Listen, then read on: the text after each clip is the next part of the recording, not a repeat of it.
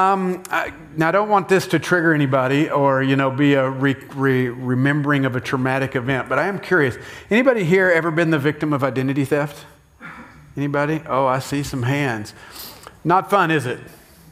Not fun at all. In fact, it's quite the pain that, uh, you know, it's, it's a pretty big problem here. I don't know if you guys know this, but as I was reading about it this week, identity theft happens in this country every 22 seconds. Isn't that wild? Every 22 seconds it happens. In fact, it, the statistics showed that one third of Americans will face this at some point in their lives. So if you haven't experienced it, get ready because some of us are. That's really encouraging. Thanks for being here today. They're lifting you up here. In 2022, $3.8 billion were lost because of identity theft. Billion with a B. And there were 2.4 million fraud reports. Isn't that crazy? Isn't that wild? All because somebody wants to try to steal somebody else's identity and make credit cards, run up credit card debt, all that fun stuff. I was looking into this because I thought, you know, there's got to be some interesting stories out there about identity theft, and there are. Got a few to share with you. Like this guy here, he's a 51 year old man in Brooklyn named Thomas Parkin, and uh, he dressed up as his dead mother, Irene, for six years so that he could continue to collect her Social Security checks. Uh, he would wear a wig, heavy makeup, and wear her dresses. That's commitment to the cause, right? I mean, that's, that's commitment right there. This next one is her name's Esther.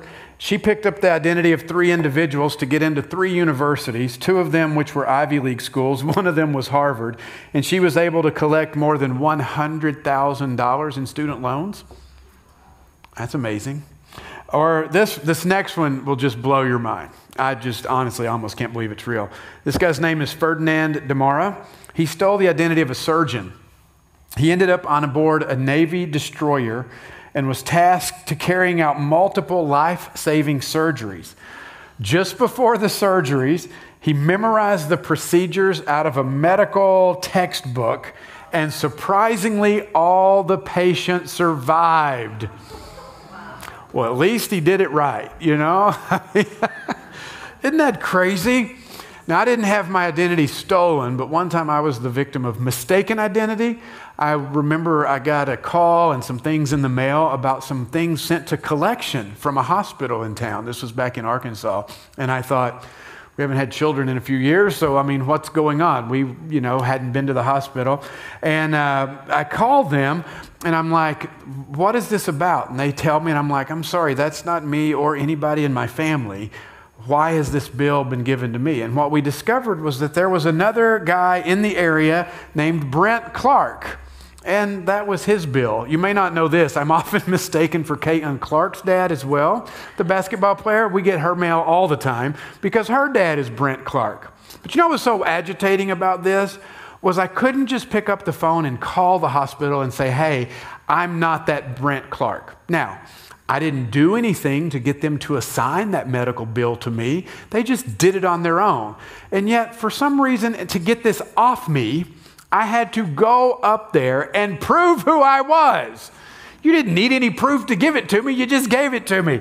But so I had to take off work and drive to, because you know they were only open like nine to five during business hours. I had to drive up there, show them my ID, and prove I'm not that same person. And it did finally get resolved. And I guess, you know, sometimes mistaken identity can be fun. If you're mistaken for a celebrity, maybe that's good if there's some benefit to it. But otherwise, stolen identity, mistaken identity often is just more of a hassle. Now, why am I talking about this? Well, identity is kind of important to us, isn't it? I mean, it can even become quite contentious for us as adults as we navigate, you know, ethnic, cultural, and national identities. You want to know how contentious it can be? I'm just going to say three words, and the tension in this room is going to really rise really a lot. Critical race theory. Whoa, tension just explodes. Why? Because it makes us nervous. Because no matter what side of the political spectrum you're on, you realize that that uh, talks about identity and who you are, and that makes us nervous. And we all have strong opinions about that. But have you thought about, like, with our kids, like where we start teaching them about identity? I mean, I think about with my own kids. Anybody ever remember the silly little game, Guess Who? Yeah? Guess who's a fun little game? But what do we teach our kids through that? If you're bald, is your character bald? Does your character have a mustache? Do they wear glasses? And you ask all these identifying questions, but really, it's more physical than anything else. And what happens is we start with guess who, and then we grow up and we work at places that have those silly little icebreaker or team building games where you see that other picture where you stick a name on your forehead or on your back and you have to go around and ask questions to get them to tell you who that is. That is a picture from a very awkward uh, episode of The Office called Diversity Day that's very irreverent but uh, quite funny.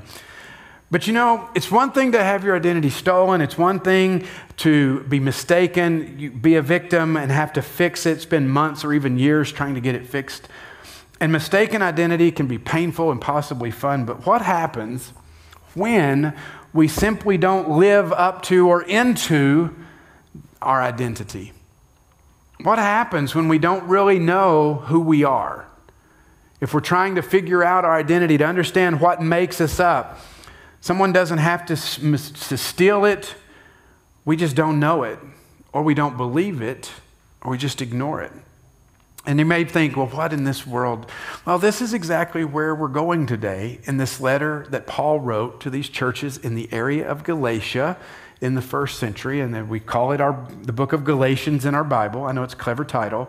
But we're looking at how these Jesus followers They'd heard the message of Jesus, they believed it, they were following Jesus, only to have some agitators come along and convince them that they really hadn't done enough to be in with Jesus, that there was more steps to the process, that they had to become Jewish. That was the whole point.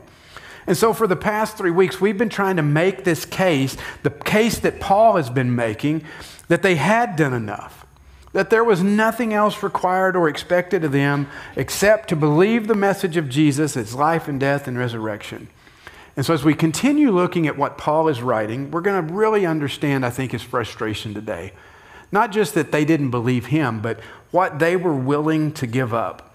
Why was he so frustrated? It's because they were willing to just drop, um, give up the message that he had, and add on all these religious rules thinking that was going to make them more acceptable rather than just trusting in the work of Christ.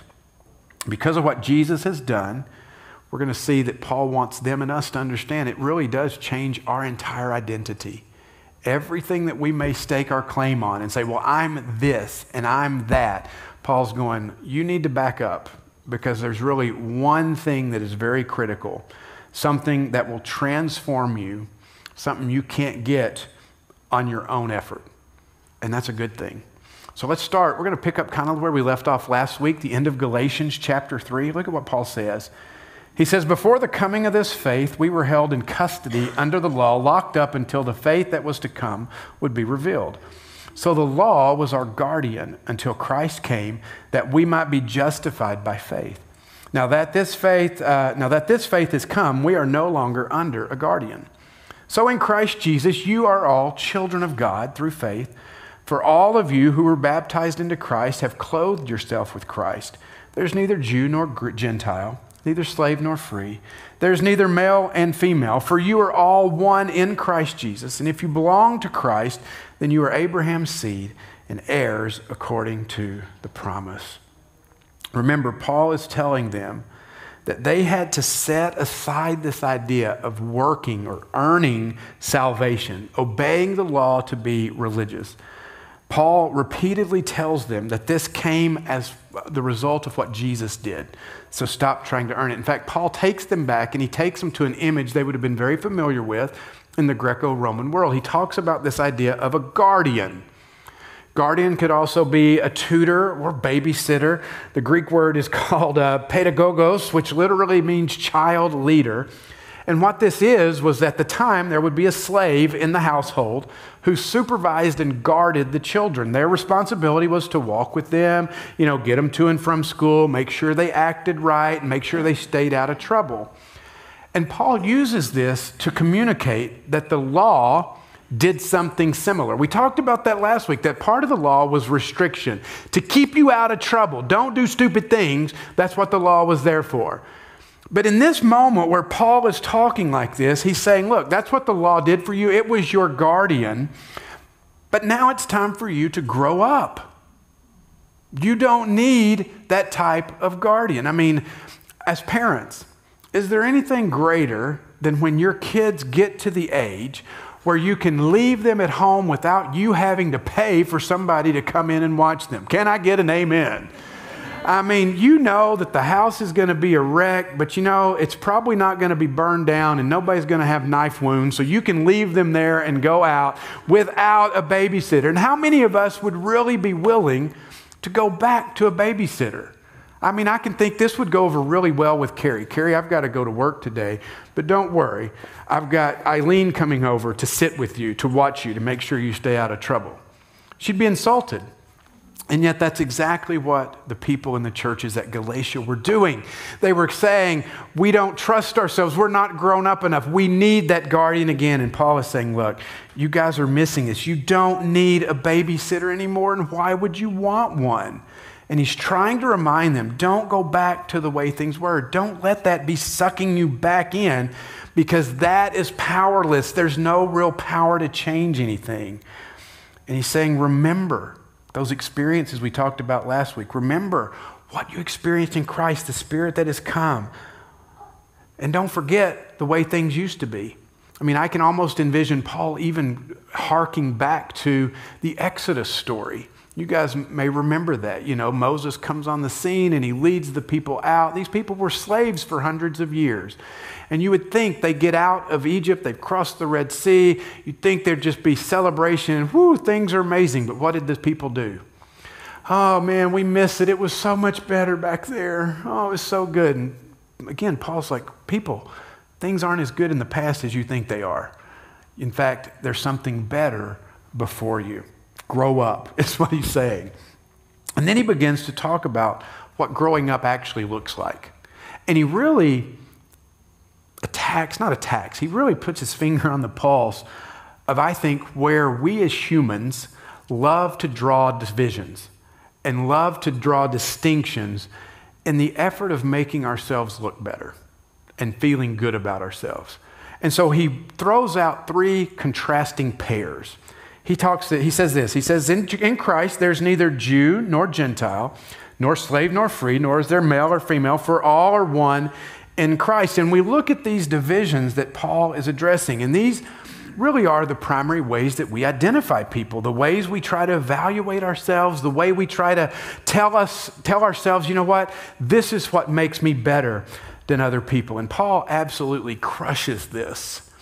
Because he says, you know, here's the things. There's three things we're going to look at. He says, look, you can look at ethnicity and race. You can look at economic or social status, that's the whole slave or free, or you can look at gender. And what's interesting about Paul attacking these three things is there's, there's recorded an, a morning Jewish prayer. Now, this is a good one. I should have printed it out so you could take it home. This is going to be one all you men are going to want to pray tomorrow. Trisha think knows what I'm going here. This prayer was at the time in the first century Blessed be he that he did not make me a Gentile Blessed be he that he did not make me a slave or an ignorant peasant. And blessed be he that he did not make me a woman. Amen. So you can see why I should print that out and give it to you. This would have been known at the time, something that people could have prayed in their morning. Well, obviously, not you women would have prayed it, but the men would have prayed it. So you can see how Paul is maybe taking shots at the standard divisions that I think are so easy us to, for us to, to lean into, starting with ethnicity and race. And now think about how difficult this would have been for the Jewish people to hear. We're the chosen people of God. Don't you know Abraham? He was special. I'm special. We're not like the Gentile dogs around here. We're up above that. What do you mean, Paul, that in Christ there is no Jew or Gentile? He takes that wall and he just crushes it. He's saying to them, You know those Gentiles? They are welcome at the table just like you are. Those Gentiles, they have a right to be there at the, in, with the family of God just like you. And he tells them this idea that you are superior because of where you were born, It's garbage. Doesn't exist. Jesus removed that wall of superiority that we cling to. And then he moves to this other thing economic or social status, slave or free, the haves and the have nots. I mean, it's easy for us with this one too to begin to look at people, how they dress, what car they drive, where they work, where they live. I mean, you live in that neighborhood. You know, isn't that so easy for us to do sometimes?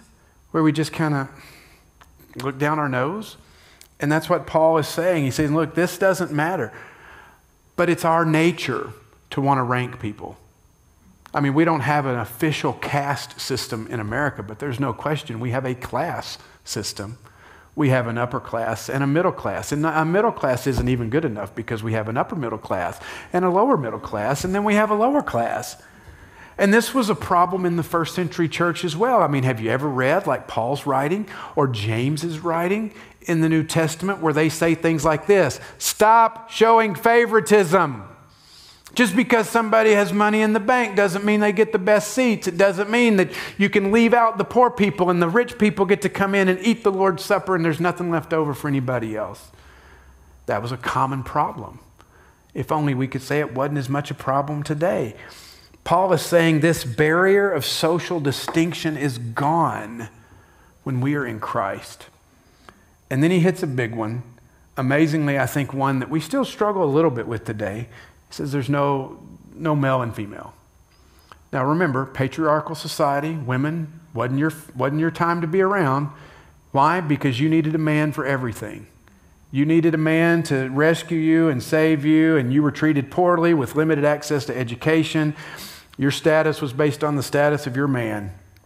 And when Paul would make a statement like this, neither male and female, it would have sent shockwaves through the culture. You see, Paul gets a bad rap sometimes. It's often, sometimes people will look at Paul and say, he was very anti woman. He really wasn't. In fact, he was just the opposite. In this moment, he's saying, Look, women, you get brought up to the status of men. You are equal. You're not less than. There is value just because you're you. You don't need to hitch your wagon to a man to find your value. You know, we look at Corinthians, it says, oh, let women keep silent in the churches. Paul hated women. No, he didn't. Paul valued order in worship, and there was chaos, and he's trying to bring it in. You know, often in marriage ceremonies, pastors love wives submit to your husbands. Amen. Amen. yeah, yeah, yeah we always forget to go back one verse where Paul says, mutually submit to one another. You know, in Corinthians, Paul makes the statement. He's talking about sex and marriage, and he says, The wife's body does not belong to her. And all God's men said, Amen. And that would have been a no brainer at the time. Everybody would have been like, Yeah, that's, we know that, Paul. That's not news. And then right after that, and he says, and the man, the husband's body, no longer belongs to him. Wait, huh? Oh, whoa, whoa, whoa. Nobody can tell me as the husband what I can do with my body. And Paul says, oh, yes, that's what marriage is. It's together, mutual submission. And so we can't see Paul as this anti woman person because what he does is he says just the opposite. He's like, women, you have value. You have value you're not less than, and the fact that we ever thought you were is a really dark stain on our culture that we ever diminished you. In the community of Jesus, it's, we have to work to keep these barriers out because these are the things that Jesus worked to destroy. One commentary I read this week even talked about how, of all the ancient religions in antiquity, Christianity was really the only one that encouraged the use of words brother and sister with people of different ethnicities and social positions and legal standing. What does brother and sister do? Levels the playing field, doesn't it? It brings things together. And I think it's important to realize that, you know, Paul is not saying here be colorblind. There's no distinction. No, there is distinction. There is distinction, and that's okay. God created the distinction. God, I mean, just look around this room. Look at the uniqueness of every man and every woman in this room. God is an incredibly creative God. Some of us shows he has a great sense of humor. But God is incredibly, incredibly creative. And He doesn't want us all to look the same and talk the same and act the same. It's not about uniformity. Jews were still Jews in this time, females were still female. We're not advocating uniformity, but we must learn to realize that which draws us together is greater than that which draws us apart. And what is it that draws us together? It's Jesus. It's Jesus. And I missed something here that I do want to say. For some reason, when we begin to think about differences among us, why is it that it seems to be a mindset of ours that if I elevate someone else, I can only do it at the expense of devaluing myself? But that's how we see things operate, right? I can't acknowledge the good in you without thinking I'm going to be devalued. And that's just not even what happens. We don't lose anything when we bring others up. We don't lose our value just by elevating someone else. But I will tell you, we absolutely lose if we insist on devaluing others to make ourselves feel better. We've got to get beyond that. These barriers that are coming down, not the distinctions, but the barriers. And we've got to see in Christ, the, the, we're equal.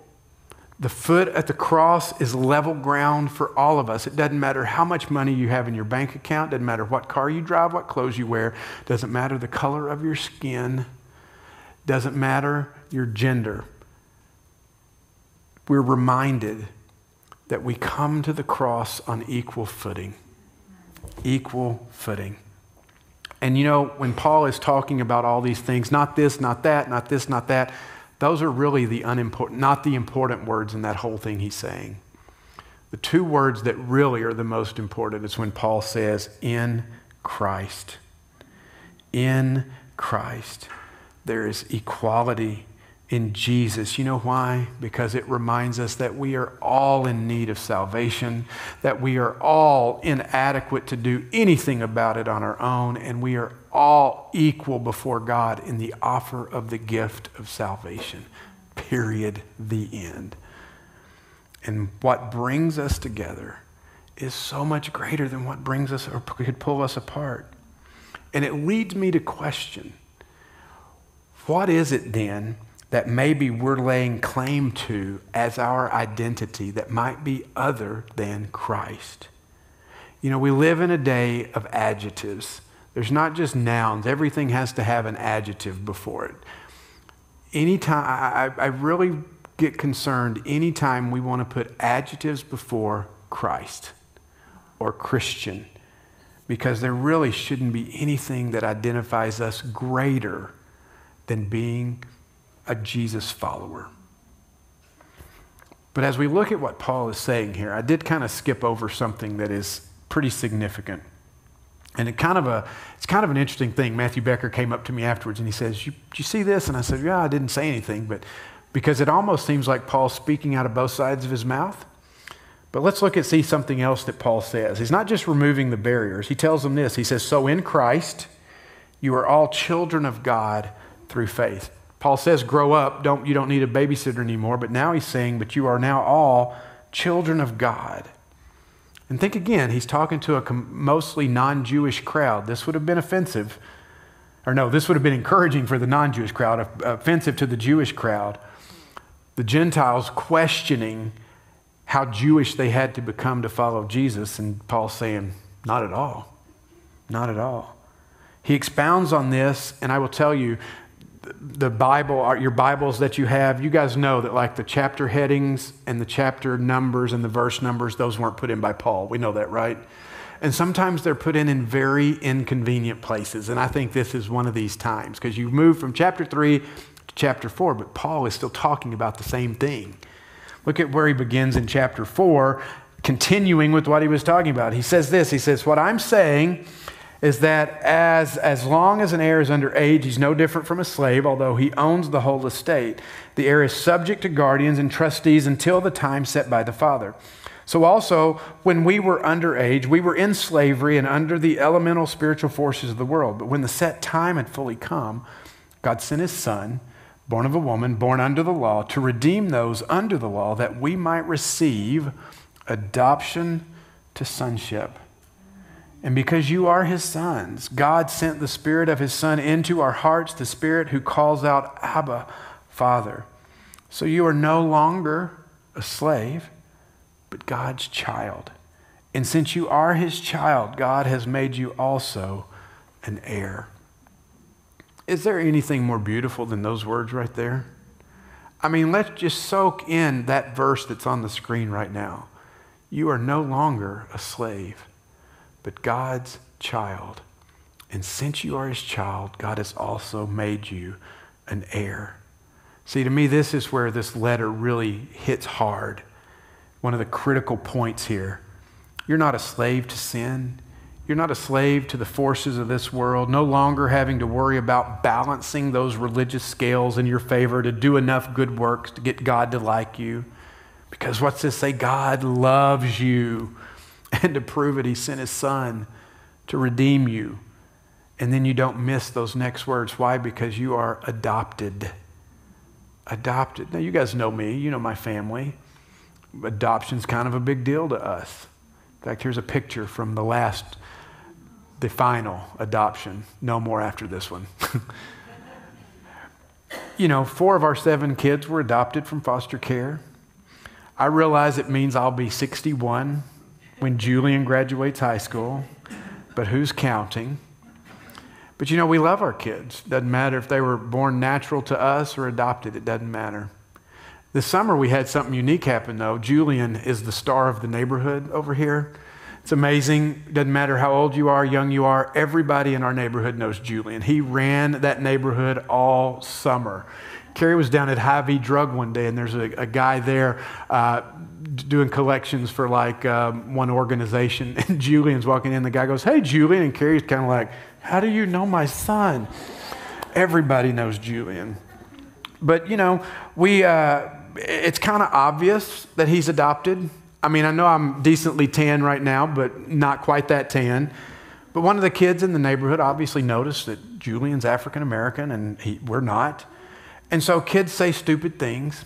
And one of the things the kid said to Julian this year was, you know, you know you're adopted. That means your mom didn't want you.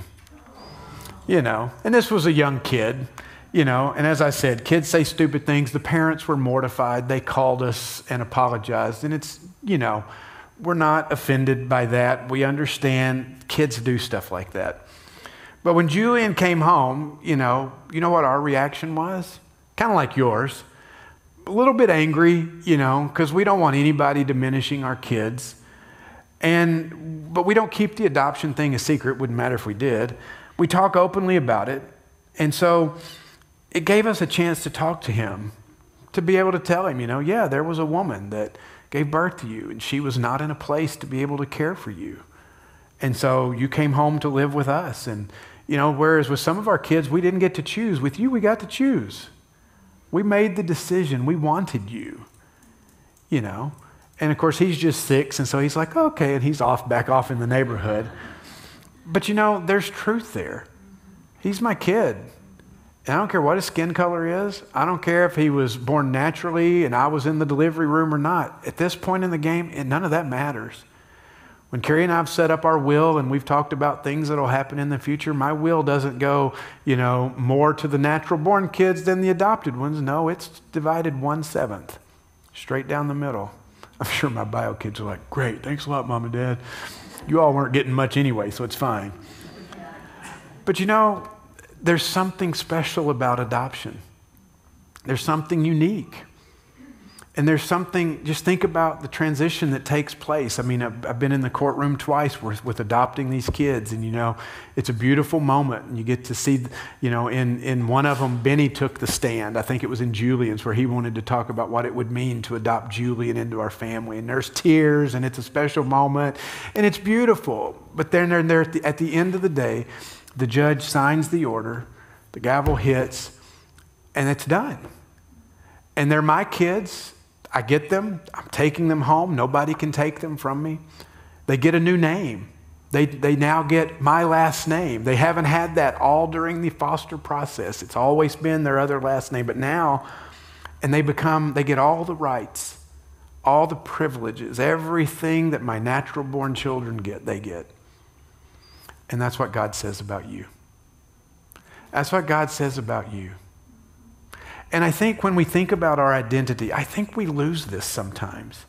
I think we forget what that actually means. That it didn't cost God, well, it cost Jesus his life, but he was resurrected.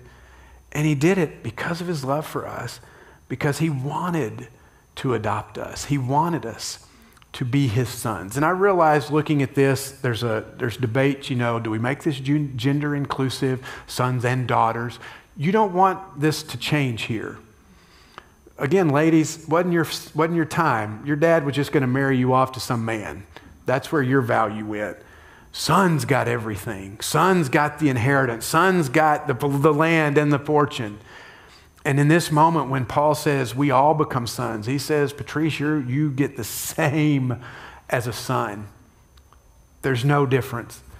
And isn't that beautiful? Isn't that amazing? As God's children, we get to relate to God just like Jesus did. And we get that beautiful expression there where he says, He's given us a spirit that says what? Abba, Father. Abba, Father. What beauty is that? That He loves us and He accepts us. And as proof of our adoption, we're given the Spirit. And there's nothing we did to earn our adoption. There's nothing we'll do to disearn it, to unearn it. You know, we see movies where a family goes to an orphanage and the kids put on their best clothes, and it's kind of like shopping for a child, which is disturbing in many ways. But you know, there was nothing we did that God said, okay, you finally did enough. You look right. You act right. It's what Christ did on the cross. So I understand Paul's frustration because not only were they saying, let me do more to be saved, he, they're also willing to sacrifice their identity as children of God. And Paul's just like, don't do that. Don't sacrifice your identity. Why? Because if you miss that you are a child of God, you miss something crucial to understanding who you are. You begin living with this mistaken identity. You allow somebody to come in and take your identity. And Paul is telling, telling them, stop thinking like some, the, the, the religious life is some transactional thing between you and God, like you're checking out with soda and chips at a convenience store. No. You see, often I think we want to move our identity in the realm of information. If I know enough, if I understand enough. But our identity was never based on the information we knew, it was always based on the intimacy with the Father. Period.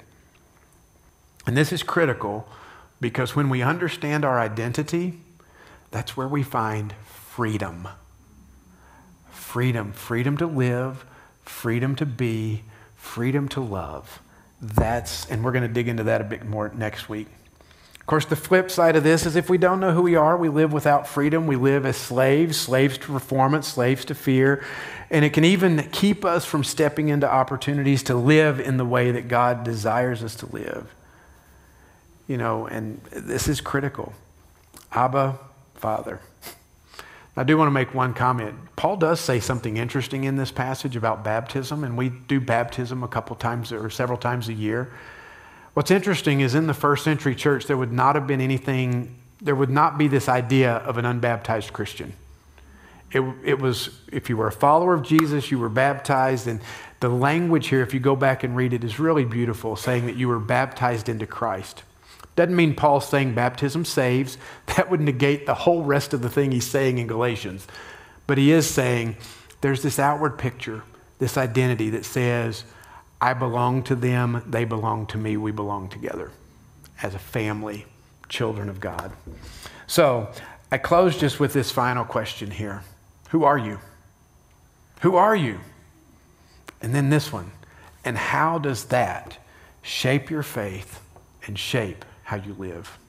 Let's pray. God, words are an adequate.